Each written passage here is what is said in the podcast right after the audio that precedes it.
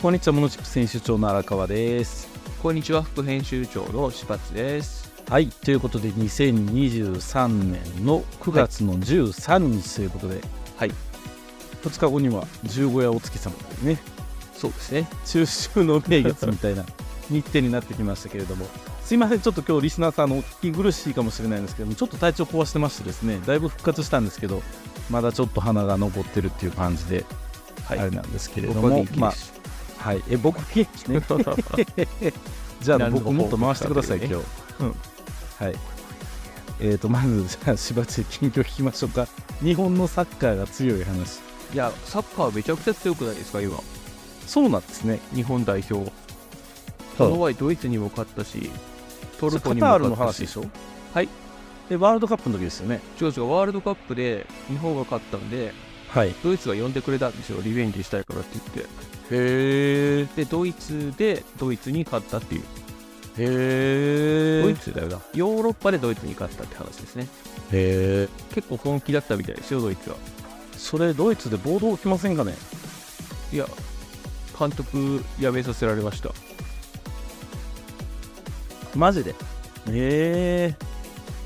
そのくらい強いんですよサッカーはへえなんやろうななんかそうなんやそんな盛り上がってなくないですかえ盛り上がってるでしょ盛り上がってるんやそうそうそうへえなんかバスケのも盛り上がってませんでしたこの間バスケもすごく盛り上がってましたねあれうんバスケも盛り上がってサッカーも盛り上がって野球も盛り上がってまあもうね言うてる間に阪神優勝しそうですしねそうですねこっち優は勝って言ったらあかんのかあれって言わなあかんですねあれって言い換えたらよかったかもしれないですねねやっぱ面白いですね今岡の田調子のさんねううんへえそうなんやサッカーそんな好きでしたっけ柴地いやあのにわかファンですサなッるカほどーにわか なんでねちょっとにわかなりに語ってくださいじゃえもうこのくらいです よサッカーが強くてすごいねっていう話ですあにわかすぎるそうそうそう助けになってね ちなみに今のサッカーの監督はうちの森保小さんで学しょ校の隣の中学校ですかねえ長崎出身なんですかそうでしょうへえあそうなんやえうーんはいはいまあそんなことですね僕の近況ははいで荒川さんは久しぶりに扁桃腺を晴らした話そうなさんっきでのすよ体調不良の話ですねそうそうそうそうそう、うんまあだいぶ復活したんですけど、うんあのちょっと最近世の中めっちゃいろんな感染症が流行ってませんなんかコ流行ロってナ使ますっねたっていう人もいれば普通に熱出たっていう人もいればインフルエンザがすごい猛威を振るってるみたいではいあのうちの取引先さんも今週月曜喋ろうって思って当日に息子インフルエンザだったから来ない方がいいよって言われて行かなかったんですけどねあらとそうかなんだそうね高校生で1学年閉鎖ってなかなか派手やなっていう話を聞いてたりとか、ね、自分らの子供らのとこでもなんか、あのー小学校でね学級閉鎖起きたりとかしてるしはいいやもうしゃあないですねこういう時期的にねなんかででもインフルエンザちょっと早いなと思ったりしますけどね、ちょっと早いですね確かに、うん、なんか今までのこうリズムがねだいぶ変わっちゃったのかどうなのかっていうところありますよね、そうなんですでまあ幸いこう私の場合こうどうだったか分かんないんですけど、まあ、扁桃腺だったんで扁え桃腺昔から悪いんですよあそうあので扁桃腺弱い人ってはいあの最終的に手術で取っちゃう人とかもいるんですよねあえリンパがたくさんあるって感じですかうんなんかあの一応なんて言ったらいいのかななんか落ちていくものを守るとこなんですよね扁桃腺ってだからなんかこう疲れが溜まってくるとすぐ晴らしやすいタイプの体質の人がいてで山田テストとかそうやったはずなんですよ確かだからどっから静岡に取ってましたもん扁桃腺手術であそうなんだ僕も相当ありますよ何が扁桃腺扁が桃腺は晴らすタイプですかあんまり腫れないなあんま晴れないあのコリコリしてますはいはいはいはい喉の上のとこがそう結構ね晴らしやすいタイプだでも最近そうでもなかったんですけど久しぶりに晴れたなと思ってえでもやっぱりねこう最近いろいろやってたこう知見が溜まってて、はいあのうち的には一番まああの前に来た耳鼻科前住んでたところの耳鼻科が漢方好きな人でえで漢方でこれとこれとこれがこれに効くっていう結構ピンポイントになるからもうそれ買ってきて飲んでってやって3日でなんとか治ったっていう感じですね。まあでも3日で治ったらね早いですねうん、まあまあ十分ただねこう飯が食えないのが辛いですよねああそっかそう今回発熱ほぼなかったしえ体力もまあまああったから仕事とかできて黙っててチャットをつぶにはめっちゃ元気なんですよそうだから 飯が食えないのと飲み込むのが痛いっていう話だったんで、えいやなかなかねヘビーでしたが皆さんも疲れをためないようにねあの、はいこの間あれ里崎があの里崎選手ね旧あ旧選手か今 YouTuber の里崎さんなんですけど、えー疲れたから休むんじゃないとえ元気なうちに休め 言いそうなる名言やなと思ってでもほんまやわ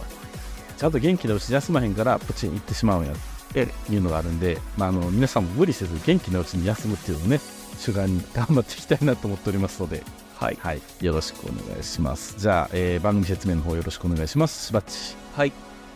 この番組はビジネスの小技を紹介するメディア、モノチップスから生まれたポッドキャストです。毎週あなたのビジネスがちょっと良くなるチップスを紹介していきます。紹介したチップスはウェブマガジンモノチップスでも紹介していますので、そちらもご覧ください。はいじゃあ今週もよろしくお願いしますはい、よろしくお願いします。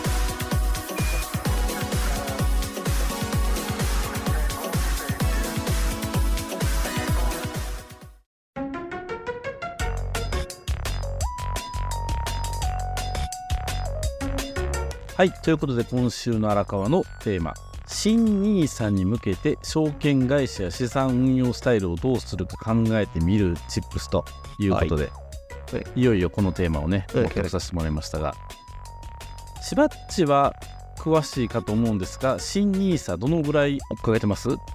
新ニーサはもうほとんど追っかけてないですね。もう申し込み済み申し込んでない。申し込んでない通常 NISA も申し込んでない通常ニーサは、この前現金化した。じゃあ NISA 口座は残ってるんですねそしたら多分まだあると思います。じゃあ多分その口座は来年その証券会社で勝手に新 NISA になりますねはい。はい、で NISA ってそもそも何なのかっていう話をしていくとでえーっとなんかねこの間オリモンが YouTube かなんかで NISA の金融庁の中身とか SBI の中でちょっと喋ってて、はい、面白かったのがでえーっとちょっと待ってですよね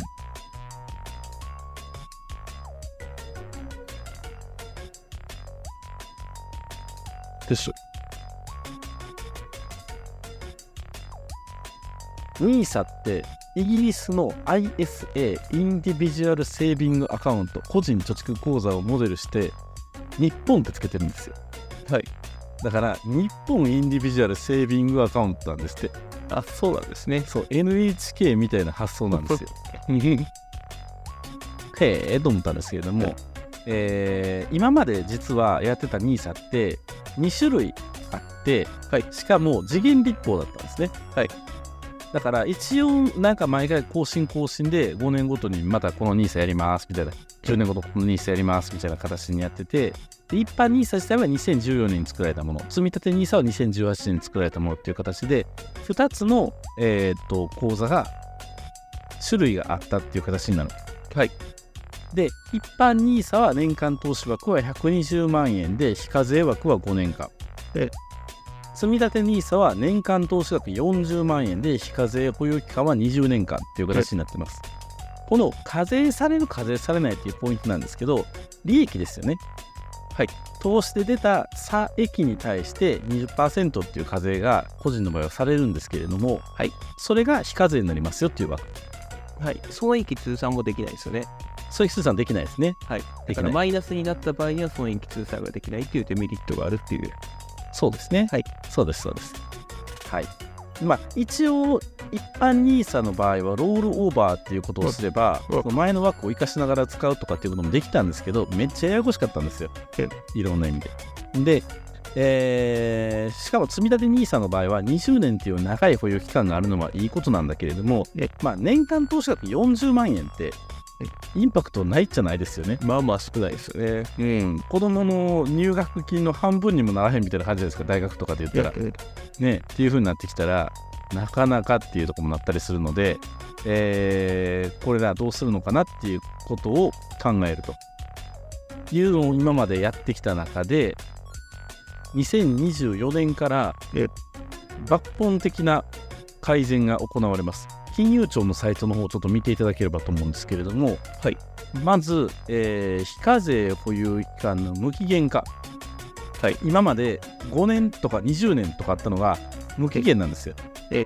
だから NISA 口座を持ってて、その中に入れたお金っていうのは永遠に非課税なんですよ。えこれ、なかなかインパクトあって、やっぱね、配当金とか見てても、結構税金引かれてるなって20%ってインパクトあるんで、えやっぱこれが無期限無料になるっていうのはすごいインパクトがあるところなんやなっていうふうに思います。でで、えー口座開設期間の恒久化これはもう次元立法じゃなくてずーっとやるよっていう話ですね。はい、になったと。で、えー積み立て投資枠と成長投資枠の併用が可能。で今までは積み立て NISA しかできない一般 NISA しかできないどっちかを選んでやりなさいよって言われてたのが両方使えるようになるんですよ。はい。もうこれかなりでかいねでしかも枠がめっちゃ拡大されます今まで積み立て NISA やったら年間40万円やったのが積み立て枠として120万円ほう。で一般 NISA は120万円だったのが240万円えで年間360万円まで投資をすることができるはい。で年間360万まで投資することができてそれをかける5年やったら1800万になるんですよねえでマックス5年かけて1800万までパンパンにしたら、えーそれでその NISA の枠は終わりですよっていう形になると、、はいいう感じになっておりますだから別に毎年頑張って360万貯めて5年で1800万目指すもよし、はい10年20年かけてこの1800万っていう枠を埋めていくっていう形をしてもいいしっていう形になってますはい。ここまで大丈夫ですかねはい。はい。で、もっと面白いのが、積み立て投資枠と違って、成長投資枠っていうのは、枠の再利用が可能。この、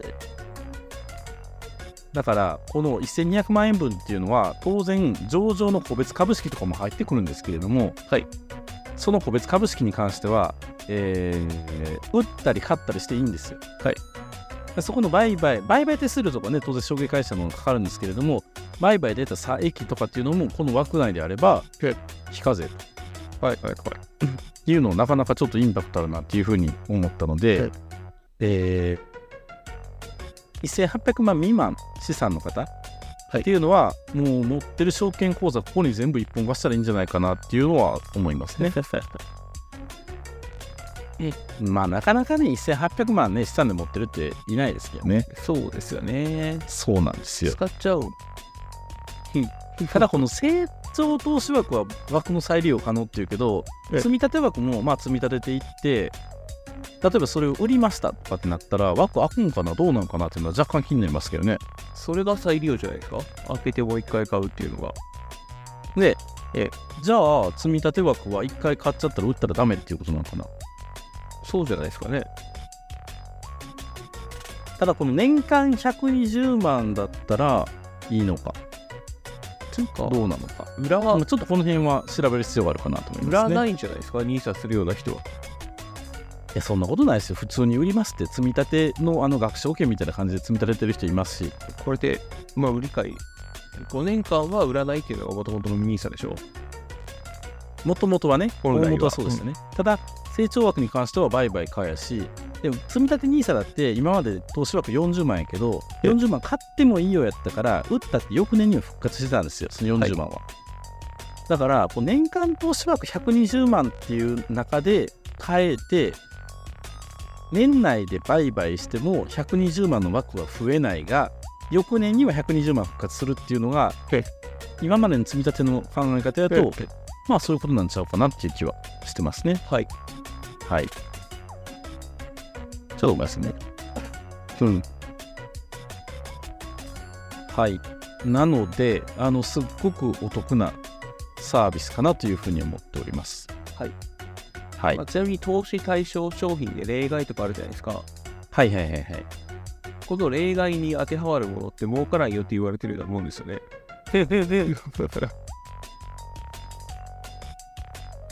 えーっと、どっちの見てます今、金融庁の方見てます金融庁でいきます。投資対象商品の中3のところか。ちょっじゃなくてあ、そうです。13のとこです。成長投資枠を使った回転満面の勧誘雇用及び金融庁関東指針を改正し法令に基づく監督を向いたリンゴを実施そう丸1、丸2ですね。はいはいはいはい整理管理銘柄信託期間20年未満毎月分配型の投資信託及びデリバティブ取引を用いた一定の投資信託等を除外と、なるほどね NISA に合わないと判断してるわけですね。これは金融庁が。 NISA 口座でログインしてみるとえやっぱ買える商品っていうのが各商品会社によってかなり絞られるんですねはい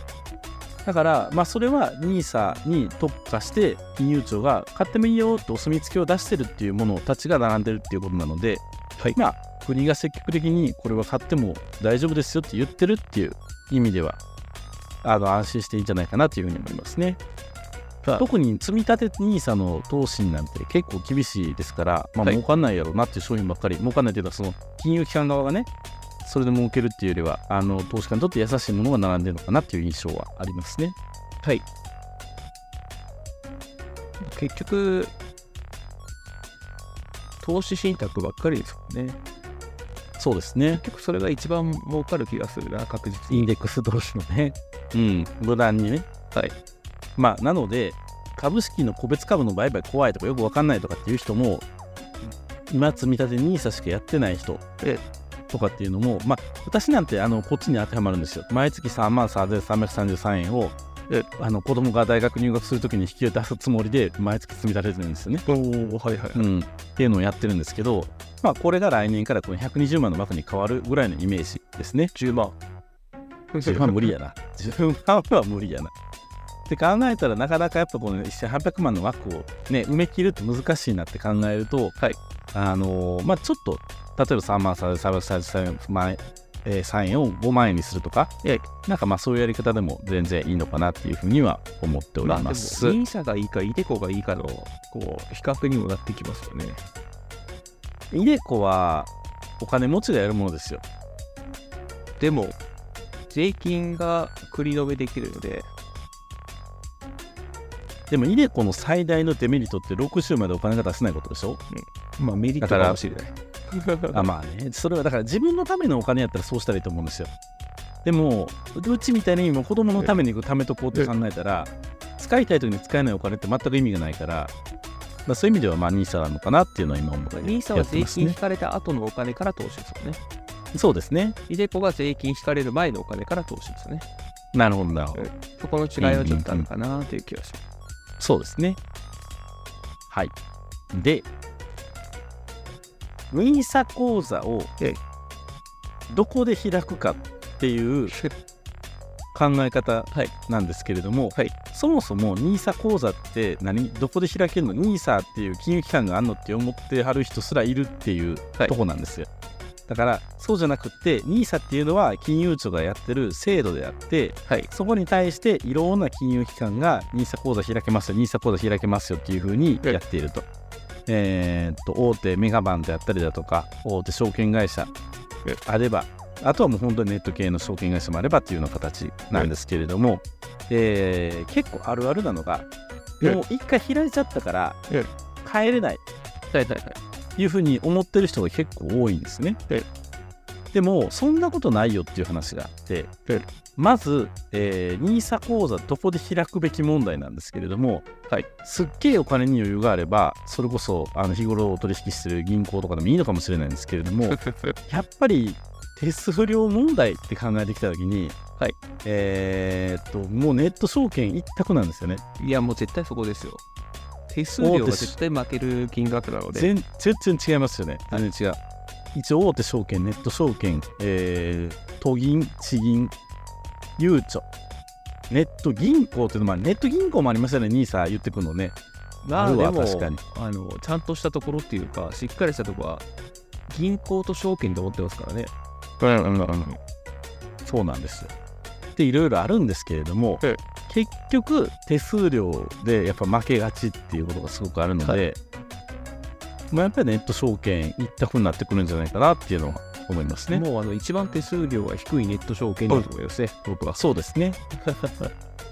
手数手数料が安いネット証券でいうと、この間あの SBI と楽天がえ個別株売買取引手数料0円にする言じゃないでってますしたか。ね、ゼロ言ってましたあね。れはなかなかインパクトありますよね。ね、すごいなどこで儲かるんだろうみたいな感じはありますけど。ねえ。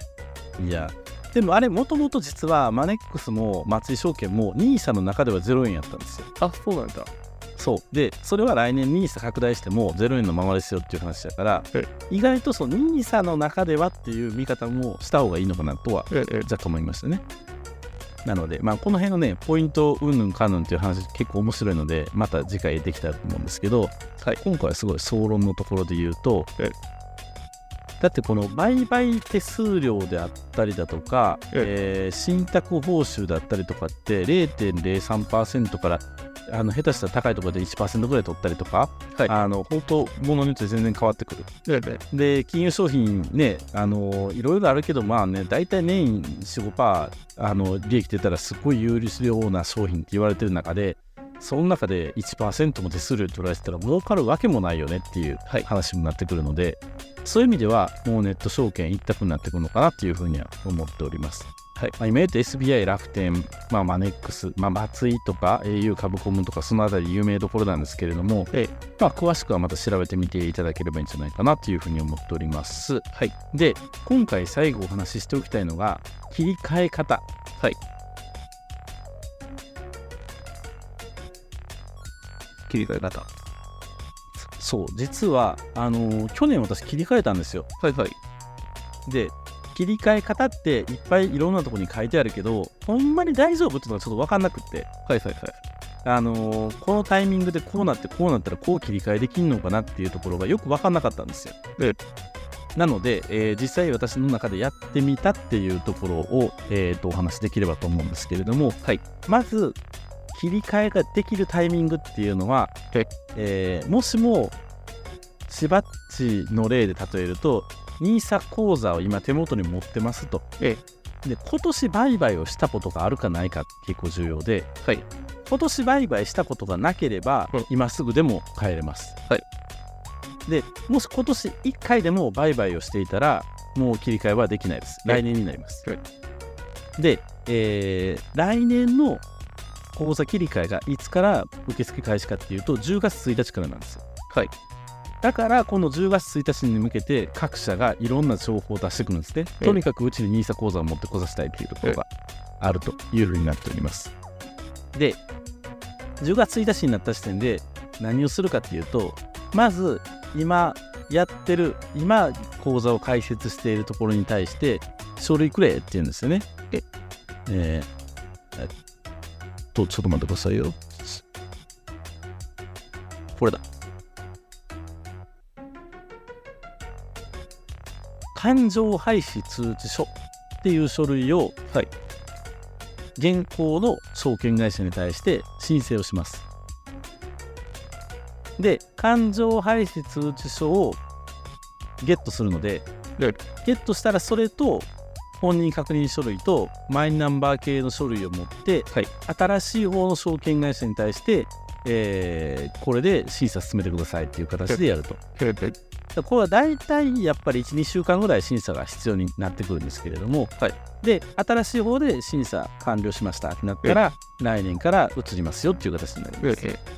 だから来年から移りますよってなった時に今10月で解約みたいなことしたじゃないですか、えで11月12月どうなんのっていうふうに思うとえ11月12月も変わらず現行の口座はそのまま今の NISA として使えると。ああ、そうなんだ。うん、積み立ても年額マックスやってたら、まあ、そこまでマックスできるっていうのは変わらないです。で逆に新しい方申し込み完了って出てるのに全然 NISA の表示にならなくてめっちゃ焦ったんですよ私、はいどうないになってんのって聞いたら、あの1月の4日ぐらいに切り替わりますって言われて、えあそんなもんなんと思ってたらえ実際切り替わりましたね、えうえん、っていうのがあったので、あのまあ、その辺は気長に待ってもいいんじゃないかなそんな難しくはないです、はい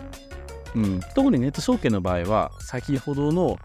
えー、と感情廃止通知書の手に入れるっていうやり方もあのボタンポチで一発なのでええあのとっても簡単じゃないかなというふうに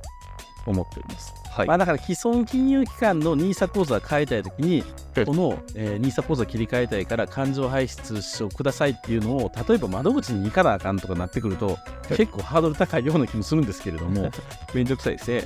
めんどくさい。でも、そのいめんどくさいをちょっと乗り越えるだけで、うん例えば毎月3万円積み立ててる人が、毎月3万円積み立てたら、年間で言ったら36万、40万ぐらいでしょ、うん40万の1%って4000円か。まあ1%ぐらい変わってくるでしょうね、多分。と思うので、ぜひちょっとその辺はトライしてみてもいいんじゃないかなっていうのは思いますね。はい。はい。っていう感じです。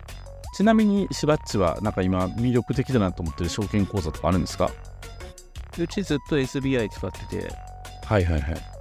で、SBI の、えー一番手数料が安いインデックスファンドをやってましたね。そういうふうに、ふうふう全世界に100%投資するあのオがル一カ番ンね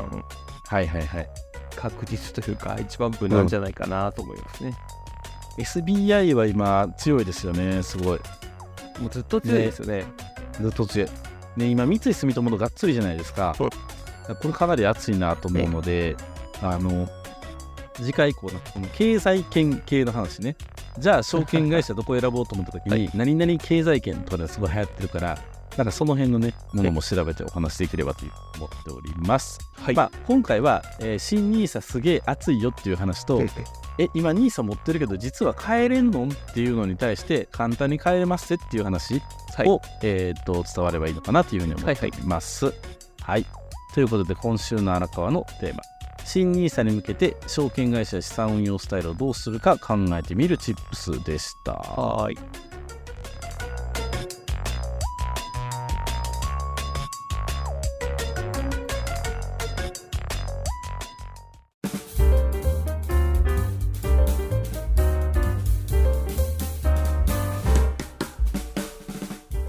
はい、ということで今週のしばっちのテーマスケジュール調整ツール調整さんをどう使っているのチップスということではい。調整さんねはい。まあ、調整さん大好きなんですよ、僕。日程管理するときは必ず調整さんからするっていう。調整さん好きなんていう人初めて聞いたわ。えー、そうだと何使ってますねえいやでも調整さんしかないからしゃあなしで使ってますけなどんかあるじゃないですか、調整さんみたいなものがいくつか。あの LINE のねカレンダーでやろうとしたけど意外と使いにくいとかねありますよねそう LINE でも日程調整できるじゃないですか。うんうんただ、あれ、意ス外マとホ使いにくいからしかできないんですよね。うん残念ながら。確かにで、パソコンで LINE 見てることもあるんで、うんでそこで開こうと思ったら開けないから、後でいっかでやったら忘れちゃうんですよね。うんうんっていうのがあるので、まあ、調整さんだったらスマホからでも、タブレットからでも PC からでも開けるのですごい便利だなと思ってます。で、これってその複数の日程を出せるじゃないですか。はいはいはいで複数の日程出したら出せたらすごく良くて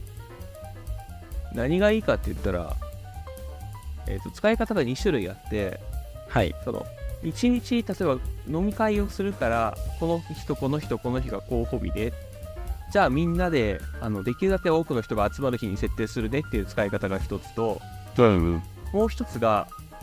あの複数回何かイベントとかやるときにこの人この人この人この日にやるけどじゃあ来れる日に丸つけてとかっていうと各回で何人集まるとかが分かるっていう、うんえーまあ、今の説明で分かります使い方2つあるっていうのは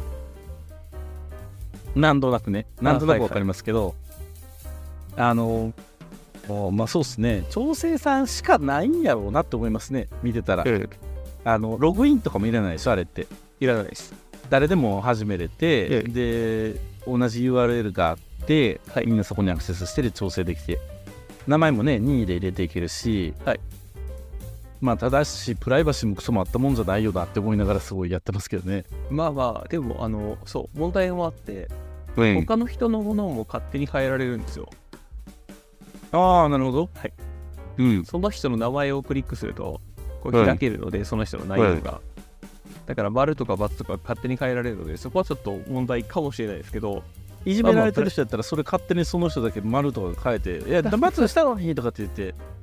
いや、まあほんとあのマルチ最入れ終て的るやにんと確か認がね。必要ですね。この人、この人、うんこの人が参加でいいですかみたいなのは。そうそう。だはい。で、あとあの、URL 見たら、その、一つのページをみんなで見に行くっていうのがすごく便利で、うん。でそこに追記していくんですよ、僕いつもずっと。そう。えーまず、お店とか決まってなかったら、お店は調整中って書いて、何時から何時までとかってバーってやるんですけど、うん。でそれが決まった段階でお店はここに決まりましたとかなのでまた URL 見といてねって言ったら全てが終わるんですようん。っていう使い方をしてます少しずつ少しずつ奪っていってでも、調整3ってパスワードも何にもないじゃないですか。はい。あれ、Google 検索とか引っかかんないんですかね。あ出たことないですよね出たことないっすよね、そういえばね。で面白いな。いきなりなんか柴原行政書士事務所で検索したら飲み会の調整のやつばっかり出てる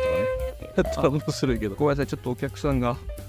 ああ、どうぞどうぞ。はいちょっと行ってきます多分はい。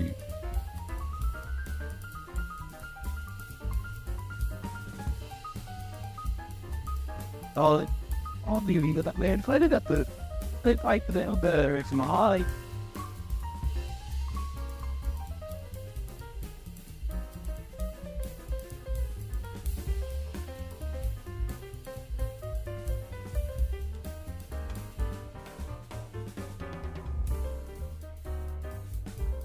はいお待たせしましたいえいえ、郵便屋さんですレターパックですあるあるですね。止めてないですよね、収録止。めてないですあ、オッケーオッケー、大丈夫です。調整さん使ったことないよっていう人はどうやって調べたらいいですか調整さんで検索して、あとは見て、マーベみたいな感じですかね。そうですね、でもみんな使ってる気がしますけどね、もう、あの、えー、なんだろうう、んパンチとかやる人。で、まあ、パンチやる人で使ったことない人は、ぜひ使っていろんな機能を、いろんな機能ということないけどな、試してみたら面白いなと思います。アルカさん何使ってますか調整するとき。いやー、でも結局、調整さんかな。なんか LINE とかちょっと使おうとしたんですけど、やめてくれとか言われるから、ええー、と思って、なんかさ、話でどういう理由でやめてくれって言われるんですかえあなたが言ったんでしょう。ああパソコンで。で見れないから嫌だって言われて。やっぱりそういうことですあね。そうですか。うんなるほど。調整さんは基本的にや広告モデルなんですね。広告ですね。で、月200万人以上が使っている日程調整調整サービスだから、そこに広告を流しませんかっていうので、はいビジネスをやってる会社。 200万人使ってるんか。すごいな。ですね。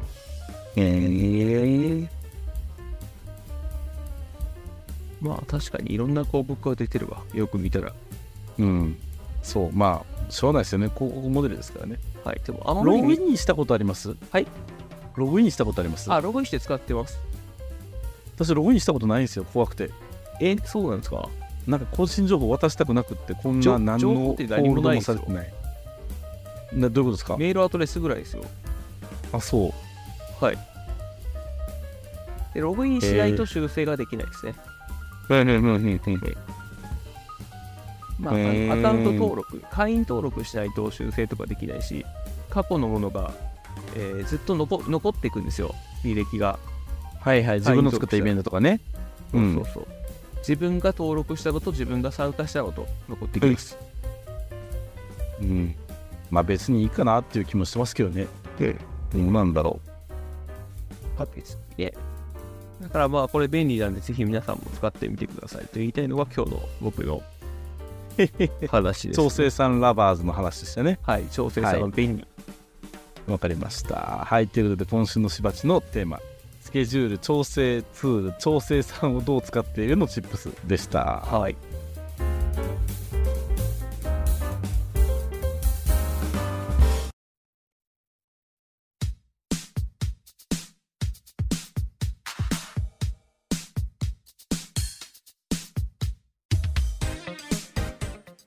はい、ということで今週のモノチップステーションいかがでしたでしょうか。はい、いかがでしたでしょうか。調整さんラバーズね。まあしばちがいかに漢字ばっかりやってるのかというのがよくわかるあ栄れ養やでっすけてれまどすも、ね、最近。ねえいや本当はね勉強会の反省会とかもしたかったんですけどねああ、そうですね。先生先生あれもやらなあかんなと思いつつ、ね。あのでもあれですよ NISA 本当来年からすごいあの良くなるので、はいあの今のこの世の中の大増税時代の中でいうと数少ないなんていうのか な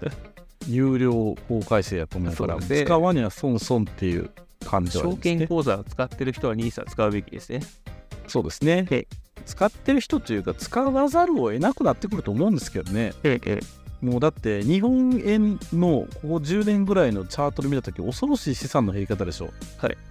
で昨日あれでしょ iPhone も発表されたけど iPhone 自体の値段は据え置きやのに日本だけどんどん値段上がってってるんですよねはい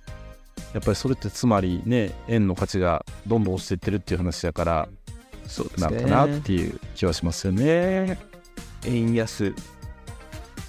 じゃあええ円高がいいのかって言ったら、円高は円高でね、怒る人たちもいるし、大変ですね。まあいいんですよ円安だっても円高になってもそこに乗っかって儲かればいいんですよ我々まあはまあそうですね。個人とかね、そう小規模のビジネスレベルだったら、うまく調整してね、乗れてればいいんじゃないかなというふうに思っております。はい。はい、じゃあ、締めの方よろしくお願いします。はい、番組のフィードバックは Web マガジン、モノチップスのお問い合わせフォーム、またはノート、X、Twitter でお待ちしております。